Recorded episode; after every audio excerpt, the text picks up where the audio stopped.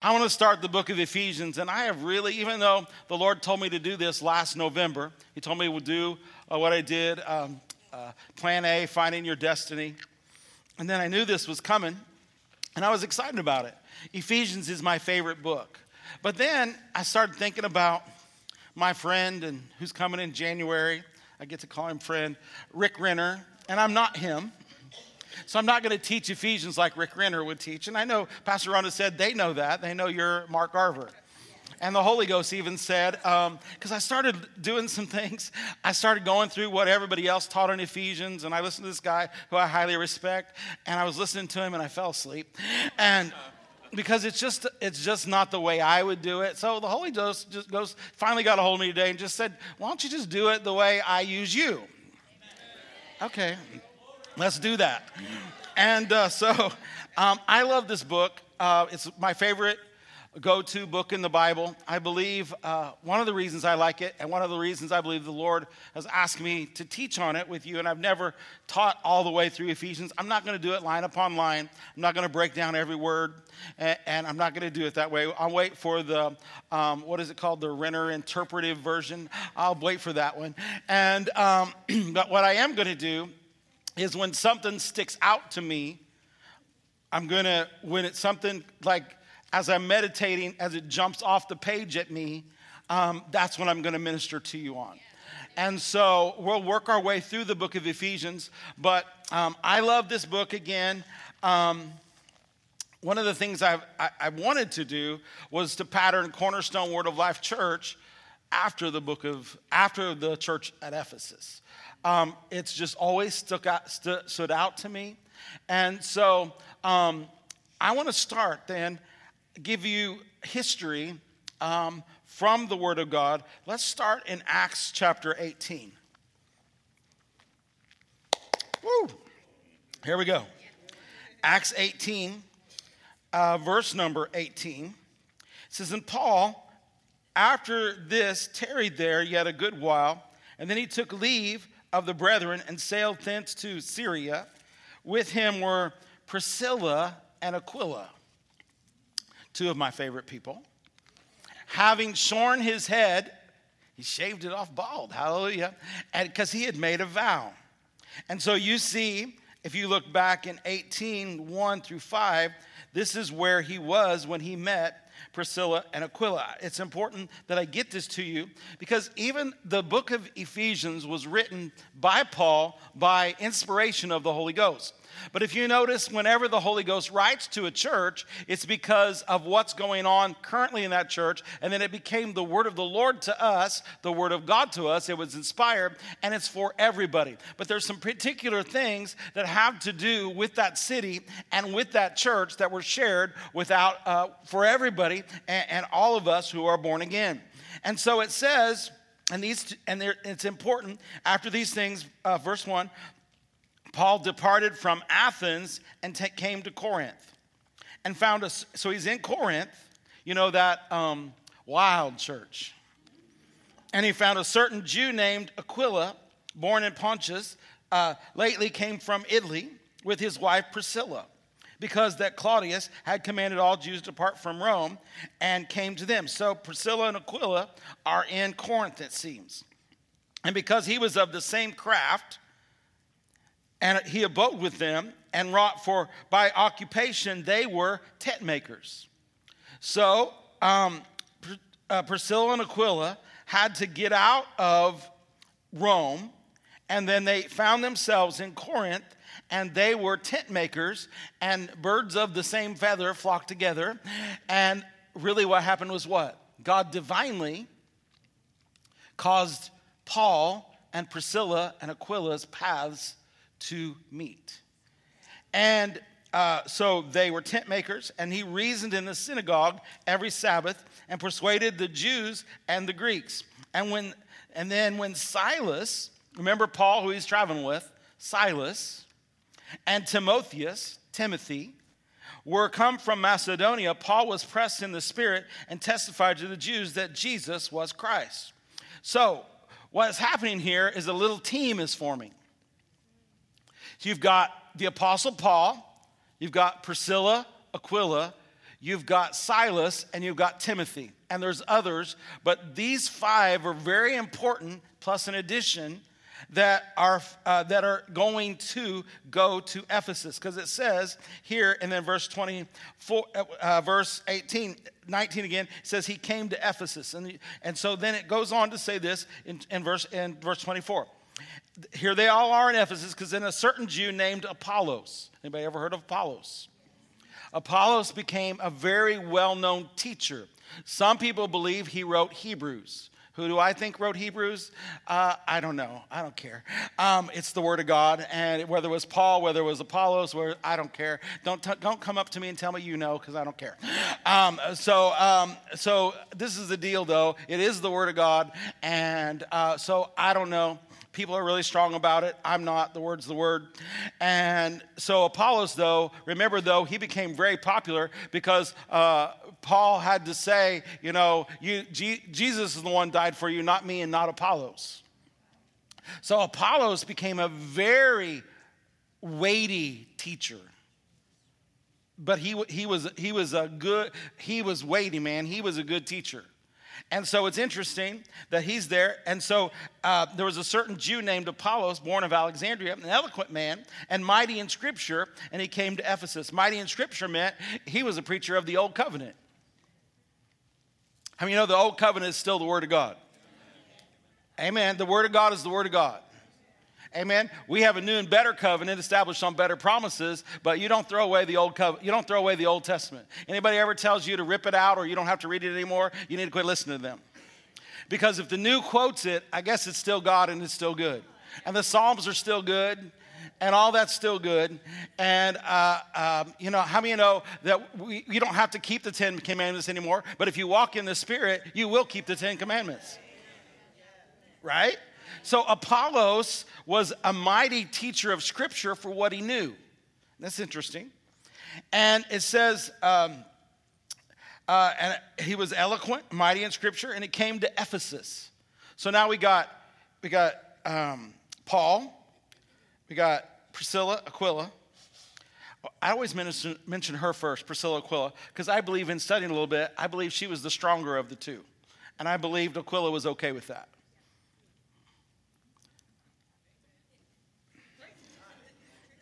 I see that in some places.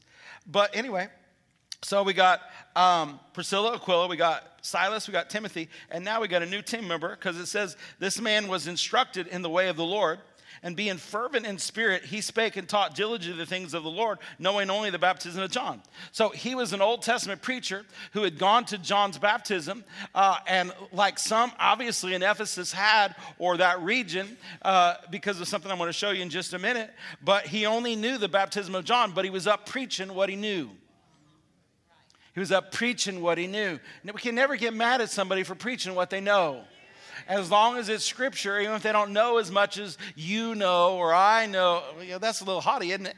Yes, it is. And so we don't want that, because that's called pride. But he was doing what he knew. But this is what I like about him. And he began to speak boldly in the synagogue. When Aquila and Priscilla heard him, they took him unto them and expounded to him the way of God more perfectly. It wasn't like, this is wrong, but you want to know what else happened? Do you want to know what else is available? Yeah, let's get you saved, water baptized, and let's get you filled with the Holy Ghost. And obviously that is what happened. And so he took what he knew and the anointing that he had, because I do believe he was already anointed, God anointed him, and because he was expounding what he knew, and then Priscilla and Aquila happened to be there and pulled him aside and taught him the way more correctly. You've all heard my testimony. I believe I have a Priscilla Aquila wrapped up in one. Her name was Margaret.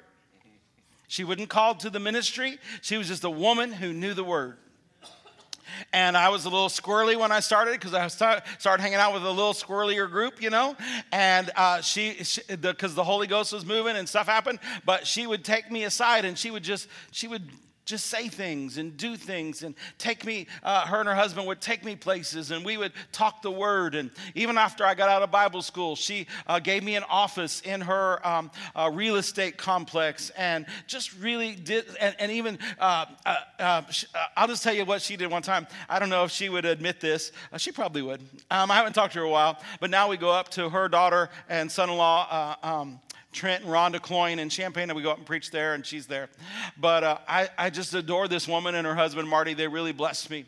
But I remember, I think it was my second or third missionary trip. Oh, I sound like Paul. On my second or third missionary journey, I was going to Brazil, and the money just wasn't there. And Margaret had always, she did all right. She was the queen of real estate in the little hometown. She almost won a write-in because she was upset, I think, at the two candidates that were running for mayor in our town, and she almost won a write-in candidate. I think she put her name in like the last month, and she almost won. So you know, she was known, and she had some money. Let's just put it that way. And she always blessed me. They blessed me. They really took care of me. And so I was about ready to go, and I think this is my third one. And I was like, Margaret, I'm getting ready to go to Brazil. She's like, I know. I was like, okay. I'm like, are you going to help me? And I'll never forget it. This is what a Priscilla and Aquila will do for you. And everybody should have some. I like it. I think June said this long time ago, where she came from. Her pastor said, you should always have someone mentoring you, and you should always be mentoring somebody. So you should always have someone speaking into your life, and you should always be speaking into somebody's life. Because it shouldn't just stop with you. It should go into you, and it should help somebody else. So I remember her looking at me. She looked at me like a mama looks at you. She said, I'm going to help you this time, but don't you ever ask me for money again. She said, you believe God, and if God talks to me, you'll get it. Don't pull on me ever again. Yes, ma'am. And she meant it in love, and it really set the tone for my life in pastoring. I don't pull on people for money. Because it's icky. I don't do things to pull on people for money. I don't like ministries who do. I don't like schemes. I don't like gimmicks. And it really came for that one moment. I could probably take you to where her office was, where we were standing, and I was just expecting a check, but I got kind of a lecture. But a Holy Ghost lecture will save your bacon. Amen. I don't share that very often, but it's so Priscilla's and Aquila's are good. Now, this is a mighty team that you've got going into a city called Ephesus. And this city of Ephesus, Rick Renner says, it was the fourth largest or most important city in the civilized world at that time. And so it was a port, and there were people from everywhere. And so we got Priscilla, Aquila, and Paul, and probably Timothy and Silas. They sailed in, and they were there, and they met up with Apollos. And so they've got this ministry team, and that's a pretty good, knowing the history of the Word of God, that's a pretty good team going into a city to establish a work where there was none. There were a lot of temples. People came there regularly to worship at this place. It was very pagan. There was a lot of that. The Artemis was the dude, the whatever. And remember, it was in Ephesus that the guy, the silversmith, rose up and said, "These guys are going to put us out of business." And so, because there was so much going on, so. The church, I think the work had started. Paul went away. And then you remember this, and I want to look at this. I'm doing this because if you know what went on in Ephesus, and then from the Bible, and then you know what's written to Ephesus, it'll be more meaningful. So what's going on? So God supernaturally sent a team to a city that had never heard the word, and he sent the group. This is a weighty group. This was a powerful group. God intended to start a base there, a base of ministry where others could go from there. And so he sent a team, and he sent this team to go into kind of the teeth, if you will, of where everybody came, you know, like one time a year, the city's population would swell from like 200,000 to 1 million as they came to worship at the temple, Artemis or whatever. And they would, you know, and it was a big moneymaker, and it was really important. But God sent this group to start a base of ministry. So the devil had a base there, but God's like, I'm going to take a base, and we're going to kick your base out. And so that's what the whole thing of it is. And so in Acts chapter 19, it came to pass, while Apollos was at Corinth, Paul, having passed through the upper coast, came to Ephesus and finding certain disciples. And he said to them, and know that they've already been in Ephesus, they've already been doing some work, but I think this is interesting because the same thing happened with Apollos is the same thing that happened here. And he said to them, have you received the Holy Ghost since you believed? And they said, we don't ever heard that there is a Holy Ghost. And he said, what have you been baptized? And they said, under John's baptism. And so you know what happened? They got saved, water baptized, and they got filled with the Holy Ghost. And there was 12 of them. And then in verse 8 of 19, what's going on is Paul sticks there in Ephesus to build a base. And the first thing he does is after he gets these 12 filled with the Holy Ghost, I think it's just on his way. He saw them there together. Something happened. He ministered to them. And it says, and he went to the synagogue and he spoke. And that's what he did a lot of places. So these are Jews, not some born again, some not born again. But that's where they went. And he spoke boldly for 3 months, disputing and persuading the things concerning the kingdom of God. So the Jews and the Greeks that would listen to him who went to the synagogue, he was there about 3 months. But then they got tired of him. It says, when divers were hardened, and they didn't believe, but spake evil of what he was saying to the multitude, he decided, I'm leaving. He did a little shake the dust off, and then he didn't leave there, though, but he found someone called Tyrannus. And I love Tyrannus, because it's my view of how Paul did this. It's my view, it's our view of how to reach the world with the gospel. I believe that if you're going to have a change in a nation, it has to be through a Bible school or a school network. Because you have to train pastors, you have to train leaders, you have to train people in the Word of God. And I love this. It says, so he left there. Now Tyrannus, whether he, we don't really know. Was Tyrannus somebody who, he had a school, but what kind of school it was, we don't know. And I brought up Rick's name, but I'm going to give him credit for this one too, because I sure didn't find this out. He said that it seemed to him in his study that the Ephesians would work early in the morning till about 1, and then they would take 4 or 5 hours off, and then they start up again because of the weather, because it was hot, because, you know, there's no AC. Aren't you going to find the guy who invented AC or a woman in heaven and say, thank you very much. I lived in Alabama. Thank you for AC. But anyway, because they have to be in heaven. Hallelujah. But he says, it says here that... It says he spoke in one school, Tyrannus, and then the next verse says something. And he continued by the space of 2 years, so that all which he did this and continued the space of 2 years, so that all that heard the Asia heard the word of the Lord, both Jews and Greeks. And so he disputed daily. He disputed daily. I want you to get everybody say daily. So every day, what Rick Renner said, and I'm not anyone going to argue with Rick Renner. From 1 to 5 every day, he taught in a Bible school for 2 years solid. Now what happened? And this continued space of 2 years, so that all, everybody say all. That which dwelled in Asia. Now Asia is not Japan, China, Thailand. That's not the Asia it's talking about. Most people say it's 1/3 of modern Turkey. But the truth of the matter is that was considered Asia back then, but it's still a great big group of people with no internet, no radio, no TV. So by word of mouth, because every day Paul preached the word, and people came to listen to him every day. And in that 2 year space of time, not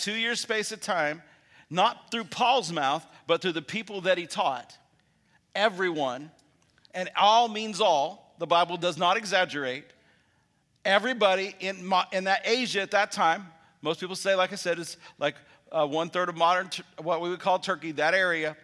Everybody who was a Jew and a Greek heard the word and had a chance to be born again. All because Paul went to Ephesus.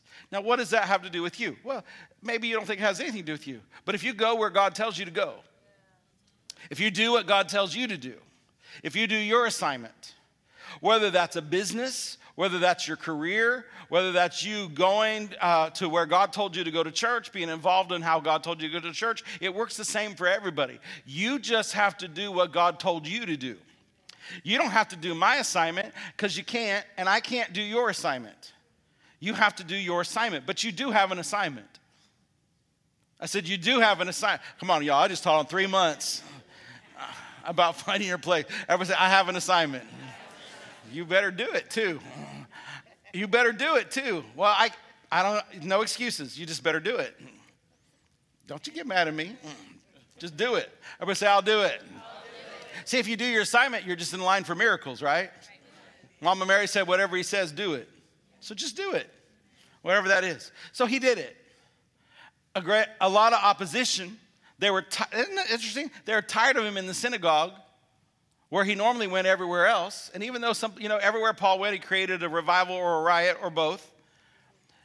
But instead, he was called to Ephesus to begin something, a minister, a hub, a church, and he didn't leave there.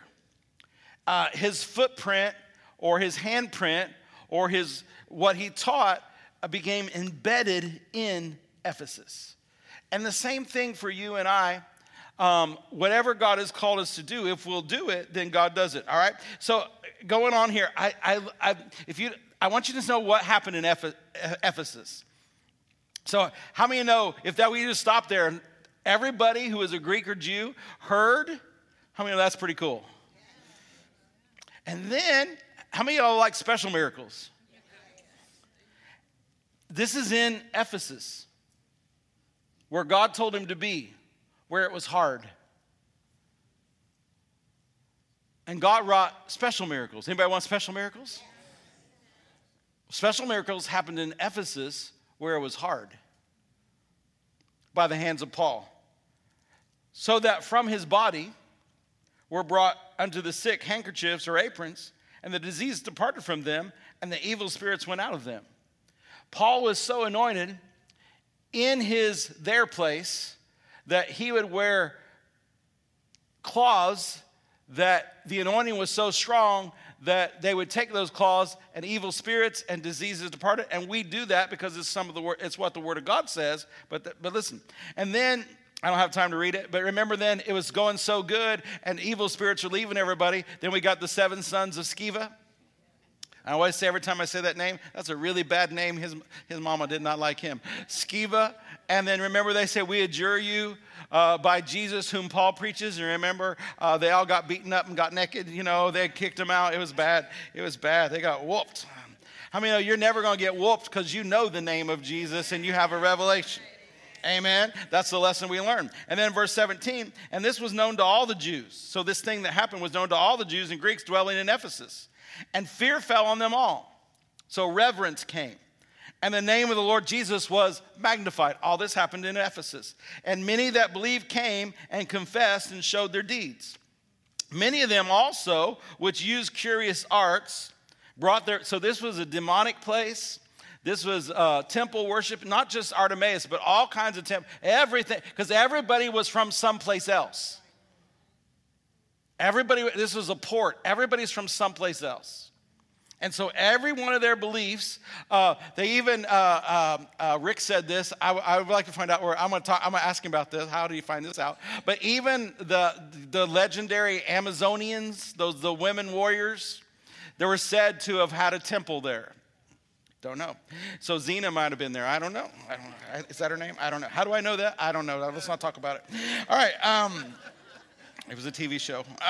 Anyway, it says, and they brought other books and burned them before all men, and they counted the price of them and found 50,000 pieces of silver. So you know I had to look that up, right? The minimum people say that was 5.5 million. The maximum someone said was 1 billion. So we'll go with the lesser one, 5.5, but there's most of that's a whole lot of money. And that's when everybody started getting nervous. Because you're going to throw away that much money because you're going to serve God? That's the kind of church, that's the kind of impact that he was having. That's the kind of church. And then I have a lot of good notes, and I don't know if I'm going to get to them all. But Revelation, you got to go there. Revelation chapter 2. So after everything is started and Jesus is resurrected from the cross, he appears to John and John the Revelator, and he says, he's on this island, and so he says to him, record these things, and he says, I want you to talk to each one of these churches, and different people have different things. I don't believe these seven churches are seven different dispensations. I believe these are seven churches that were actually there, and the angel of the church is not an angel. It's talking about the pastor. These are real letters like, y'all better do this. Y'all better do this. I have somewhat good I want to say about you. I got some bad stuff I want to say about you. And at the end, he said to do what? Repent. So that means repentance is good. Repentance is right. Repentance is a gift. But here in the book, here in Revelation 2, to the angel, the pastor of the church of Ephesus, write, these things saith he that holds the seven stars in his right hand, who walks in the midst of the seven golden candlesticks. I know your works. How many know the Lord knows all of our works? I know your labor. I know your patience. I know how you cannot bear them which are evil. You're not going to put up with stuff that's not from God. How you have tried them which say that they are apostles and they're not, and you found them to be liars. So you're not going to put up with any false apostles or false prophets. It irritates you. You're not going to put up with it. You're not going to listen to them. You're not going to, as the pastor, you're not letting people listen to them. You're just not letting it go by. That's right. And has borne and has patience, and for my name's sake has labored and has not fainted. Nevertheless, remember this one, I got something against you. You have lost your first love. So you've got revelation, you're doing everything right, but you better be careful that you don't lose your love for the Lord and that you don't lose your fire. Remember, therefore, from where you've fallen, and repent and do the first works, or else I'm going to come to you quickly and remove the candlestick out of this place, except you repent. So even though you did everything right, they were this way. The Lord was this way with them. Everything is good. You know all this stuff. You got great revelation. So Paul had built up a really good church. Later you'll find out that he turned it over to Timothy, and Timothy was a good, strong, young pastor, and great things were happening. And he said, you all have really grown, but I'm just telling you, I'm not happy that you lost your first love. So you better be getting on fire. You better get back to the first works, and you better love Jesus. And so everybody say, I love Jesus. Hallelujah. So that's the background. So how about we just get started? And we don't, that took a lot longer than I thought it was going to be, but I'm very happy with it. Hallelujah. Ephesians chapter 1. And it's kind of good to know the background. I was able to do that when I teach on the seven churches out of Revelation. I love looking at all that kind of stuff. And because it does help you. So here in Ephesians, I don't know how long we're going to do this on Wednesday nights. I don't know how often I'll pull in some other things. But this is the way I'm going to do it. Something jumps off at me. We're going to look at it. So Paul, we'll just start Ephesians 1:1. Paul, an apostle of Jesus Christ by the will of God, to the saints which are at Ephesus, and to the faithful in Christ Jesus. Grace be to you and peace from God our Father and from our Lord Jesus Christ. Blessed be the God and the Father of our Lord Jesus Christ, who has blessed us with all spiritual blessings in heavenly places in Christ Jesus. So what jumps off the page to me is we've been blessed with all spiritual blessings. Amen. Everybody say, I'm blessed. Amen. With all. With all. How many is all? All what? Spiritual blessings in heavenly places in Christ. So all spiritual blessings in heavenly places in Christ. Are y'all in Christ? Yes. Is he in you? Yes. Hallelujah. Glory to God. Oh, all right. Yeah, we'll save that. You want to save it? All right, let's save that. Hallelujah. Glory to God. So blessed. Everybody say, I'm blessed. Blessed. Glory to God. I wasn't really done. Hallelujah. Ephesians 1:3. So I want you to see this. 2 Corinthians 1:20. 2 Corinthians 1:20. Everybody say, I'm blessed with all spiritual blessings. For all the promises of God are in him are what? Yes and amen. So everything that Jesus provided to you is a yes and a so be it. How many of the spiritual blessings? All of them. Have they been provided? To everyone who's what? In Christ. for all the promises of God in him. So you're in him. So this is an in him reality. This is an in him, but you got to be in him. And it's not just born again. To receive these, you have to have a revelation that you're in him. You have to have that what he did, you have to have a revelation of. And when you know what he did, then you can receive what he has done, and you can walk in him. In him, you live, you move, you have your being. But in him are all spiritual blessings. And all those spiritual blessings are yours in Christ Jesus. And all the promises of God are what? So every promise. That's why you find your promise and you stand on it. In other words, you speak it and you believe it. That's yours. All the promises of God are yes to you. Healing is yes to you. Salvation is yes to you and all that it includes. So protection is yes to you. Blessings are yes to you. Peace is yes to you. It's yes to you. It's not maybe to you. It's yes to you because you're in Christ. Every good and perfect gift is yes to you. No, every good, I know you know this, but every good thing is yes to you because you're in him. The promise is to you, and it's yes, and it's amen, unto the glory of God by us. And then, if you look at Galatians 3, 13 and 14, let's look at 13 too. Galatians 3, 13 and 14, Christ has redeemed us from the curse of the law, being made a curse for us, for it is written, cursed is everyone who hangs on a tree. Verse 14, that the blessing of Abraham, so that, what is that? Every spiritual blessing.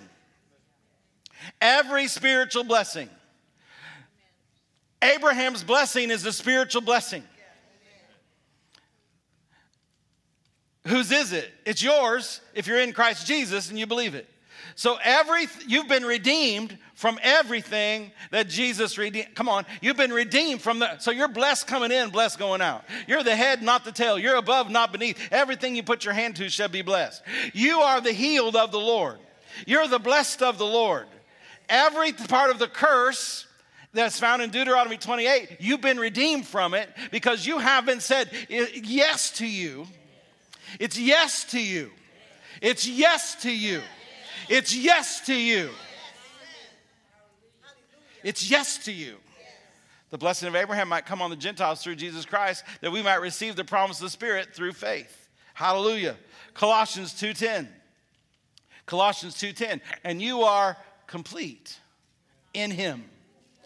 Why? Well, how did you get so complete? Because every spiritual blessing is yours. Because the spiritual blessings are yes and amen to you. Because you've been redeemed from the curse of the law. So you are complete. To be complete means you lack nothing.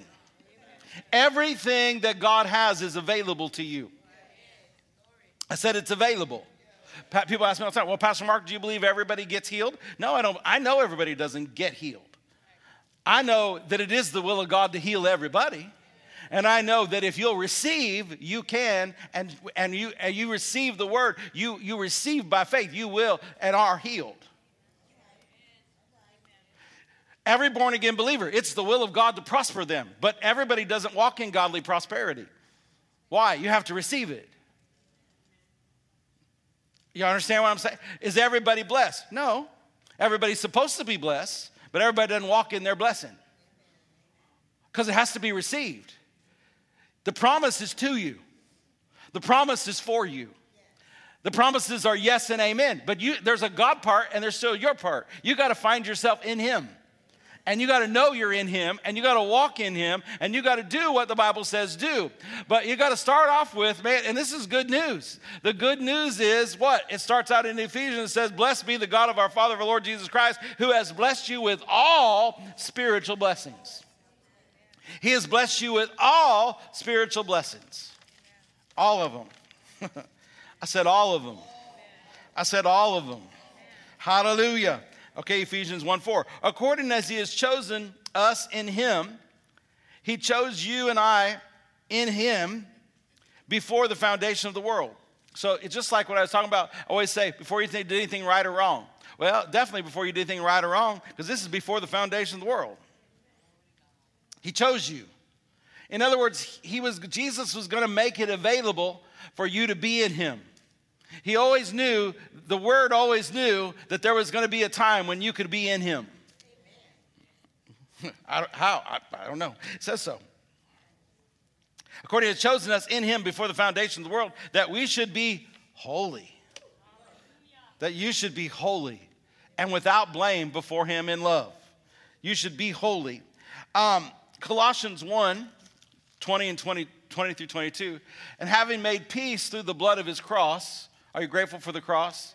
By him, there it is again. By him to reconcile all things unto himself. By him, I say, whether they be things in the earth or things in heaven. Verse 21. And you that were sometimes, aren't you glad that was a while back? You were sometimes alienated and even an enemy in your mind by your wicked works, by the sin you were doing. Yet now he has reconciled. No, we got to stop on reconciled. That's an accounting term. Your account has been reconciled. That makes me happy. Paid in full. Reconciled. It's reconciled. The Lord loves accounting. Hallelujah. Verse 22. In the body of his flesh through death, to present you. Because, you know, you start talking about holiness, people get all weird. And holiness to most people is outward stuff. But I'm trying to be holy. Well, quit trying and just know that you are. To present you holy and unblameable. How could that be? The blood of Jesus. The work of the cross. The redemption of each and every one of us. He made us righteous. He made you holy. So it's only from that place that you can be holy. You can't do this in your own strength. You got. Come on, settle it, reconcile it with yourself. I am holy. Say it, whether you think it yet or not. Say, I am holy. I am holy. Hallelujah. I'm a holy roller. Hallelujah. I'm holy and unblameable and unreprovable inside. A good definition of holy is hallowed, consecrated, set apart to a sacred use or a service to worship the Lord. It's a state of being holy. It's purity. It's integrity of moral character, freedom from sin, and it's sanctity. So 1 Peter chapter 1, verse 15 and 16. What are we looking at? According to his chosen us in him before the foundation of the world, that we should be holy and without blame. But as he which has called you is holy. How many know Jesus is holy? And now it says, so be ye holy. In a manner of all manner of conversation. Verse 16. Because it is written, be holy, because I'm holy. So how can I be holy? I have to know he's holy. And I have to know he made me holy. And then you be holy. He's holy. He made me holy. Now I'm going to be holy. He's holy. He made me holy. Now I'm going to be holy. What does that mean? Well, your body is the temple of the Holy Ghost. It's been bought with a price. You ought to check with the owner what he wants you to do with it. It's my body. What's the mantra today? It's my body. Well, you can only say that if you're not born again. If you are born again, it is not your body. It's been bought. No, don't get quiet on me. This is Wednesday night. Y'all know better. This is the temple of the Holy Ghost. It's been purchased. Your body is a member of the body. It's not just your spirit. Your body is a member of the body of Christ. This is his body. This is where he lives. Like Mamaw said, be careful where you take him. Mamaw was right. Not about everything. We won't tell her. Hallelujah. But she's right on this one. So you should ask the owner. Praise the Lord. Everybody say, I'm holy because he's holy. And because he's holy and he made me holy, I act holy. Now listen, don't you be set, Pastor Mark, you're going to start preaching on this or that. Nope. That's between you and you talk to him. Whatever he says is okay. Should line up with the Word of God. I just got to be careful. Hallelujah. Hebrews 12:14. Follow peace with all men and holiness. Why is it so important that you and I are made holy? Without which no man shall see the Lord. He made you holy so that you could have a relationship with a holy Father. Amen. Let's leave you with. Let's keep going. Verse 5, having predestined us to the adoption of children by Jesus Christ to himself, according to the good pleasure of his will. You've been adopted. What I love about adoption is it's on purpose.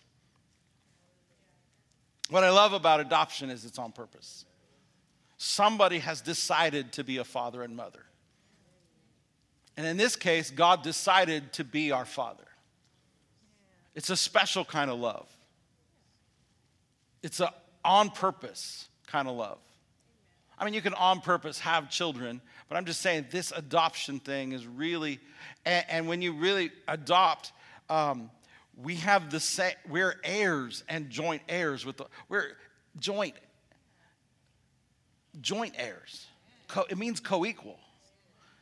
That's what Jesus said, everything the Father has is mine and I give it to you. He's not a withholder. Everything in Daddy's house is yours. Everything. He's predestined us to the adoption of children by Jesus Christ himself, according to his good pleasure and his will. And so John 1:12 says that he gave us power to become sons. Romans 8:15. For you have not received the spirit of bondage again to fear, but you have received the spirit of adoption. And so much you're adopted that you can call him Abba or Daddy. Hallelujah. God is Daddy. He's the Almighty, but he's also Daddy. Hallelujah. Because you've been adopted. Hebrews 2:10-12. For it became him for whom are all things and by whom are all things, in bringing many sons. So Jesus took us from where we were, which was in a dung pile, and he lifted up and set us with the princes. He brought us to glory, to make the captain of their salvation perfect through sufferings. Talking about Jesus, verse 11. For both he that sanctifies and they who are sanctified are all one. We're one with the Lord. For which cause he is not ashamed to call you brother, sister.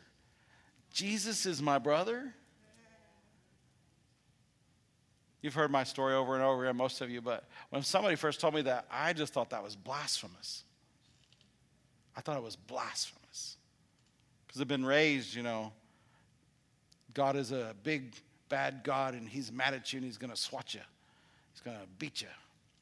But Jesus, the Son of God, the Word, the one who created everything, in some respects, wants you to think of him. He's not it's almost hard to get out. He wants you to consider him a brother. He's not ashamed to call them brethren. We're part of him. How can he do that? Because his blood cleanses us. His blood makes us one with him. This is weighty stuff. Verse 12. Saying, I will declare your name unto my brethren. In the midst of the church will I sing praise unto thee. I'm just saying that you're sons and daughters of the Most High. You're an heir and a joint heir with the Lord Jesus. And we've just done 3 scriptures. And it's a lot. This book is so meaty.